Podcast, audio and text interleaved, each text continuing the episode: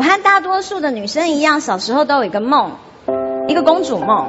我希望长大之后，我可以穿着漂亮的衣裳，跟我的王子一起过着快乐的日子。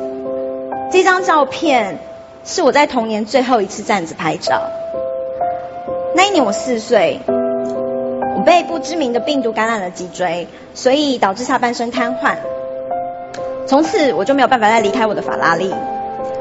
有一天，有一群男生，他对着我很大声的嘲笑：“哎，你怎么这么大了还坐着？你是不会走路吗？”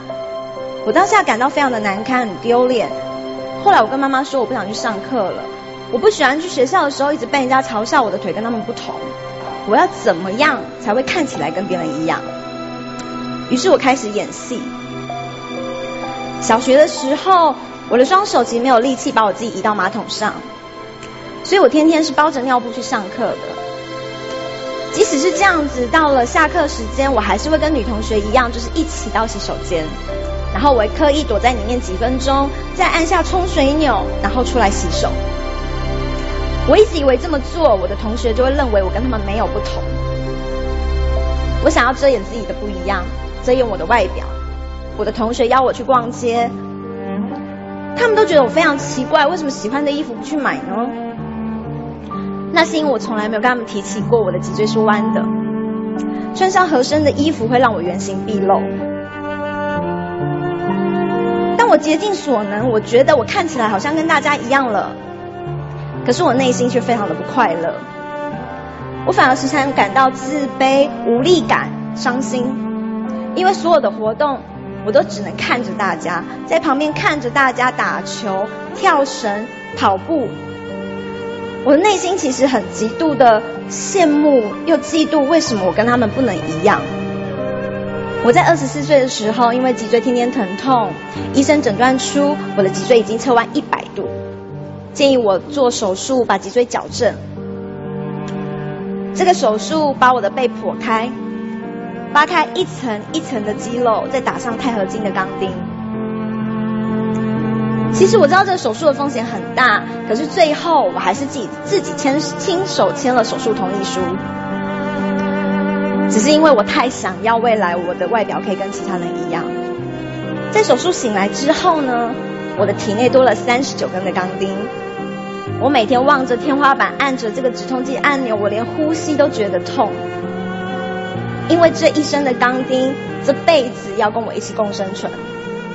我真的成了名副其实的金刚芭比哎！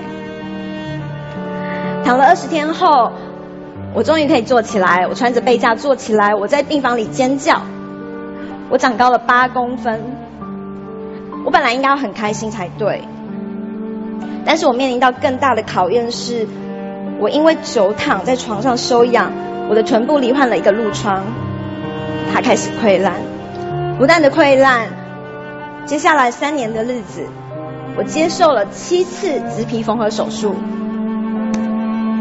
我的伤口缝合裂开了，再缝合又裂开了，我必须一次次赤裸裸的掀开我的臀部给任何医疗人员看，我必须去告诉我的同学、我的朋友，褥疮到底是什么东西。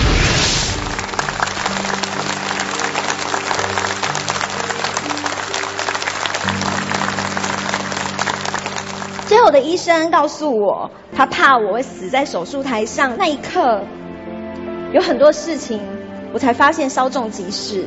我才告诉我自己，其实不要再好强的折磨自己了。是啊，我是和别人不一样，我的障碍会一直跟着我。我的轮椅，我的钢钉，我的尿管，这些东西，以前对我来说，其实都让我觉得自己像一个怪物。但是我发现，当我能说出口，告诉别人这些真实的状况，好像一切没有这么难。每当我说出一次，我自己的内心似乎又更强大，又更勇敢了一点。我不知道我的生命还有多长，还有多久，但是我想要趁我还年轻的时候，还有体力的时候，好好的去经历它。康复之后呢，我想要去做以前我。害怕或是一直不敢去做的事情，甚至是一般人都很少尝试的事情。我有个小小的梦想，我一直很想去海底世界看看。但是我以前从来不敢潜水，并不是我害怕大海，而是因为我知道潜水衣很紧，当我穿上去的时候会让别人看见我歪歪的身体，我会很自卑。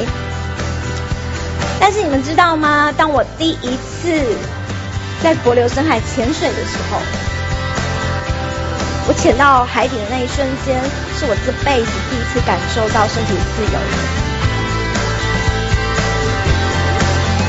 之后我又去玩了飞行伞。我在雪山上跳下来那一刻，我的教练在天空中告诉我，他说：“只要你够勇敢，就可以飞翔。”之前，我其实费尽心思想要把自己包装成一个完美的女生，漂漂亮亮的。但其实我很清楚，我再怎么努力都不可能像一个一般的芭比娃娃一样，因为我的体内有钢筋，我坐着轮椅。可是那又怎么样呢？很多人可能在他生命当中，其实都有有缺陷、有障碍。只是我学习着怎么与爱共存，带着他往前走，走到更远更远的地方。所以我来到这个舞台，我很开心。我今天可以亲口向你们说出我的软弱，因为未来我不想再假装了。不一样又怎么样呢？因为我是世界上限量版的金刚芭比林心培。谢谢你们。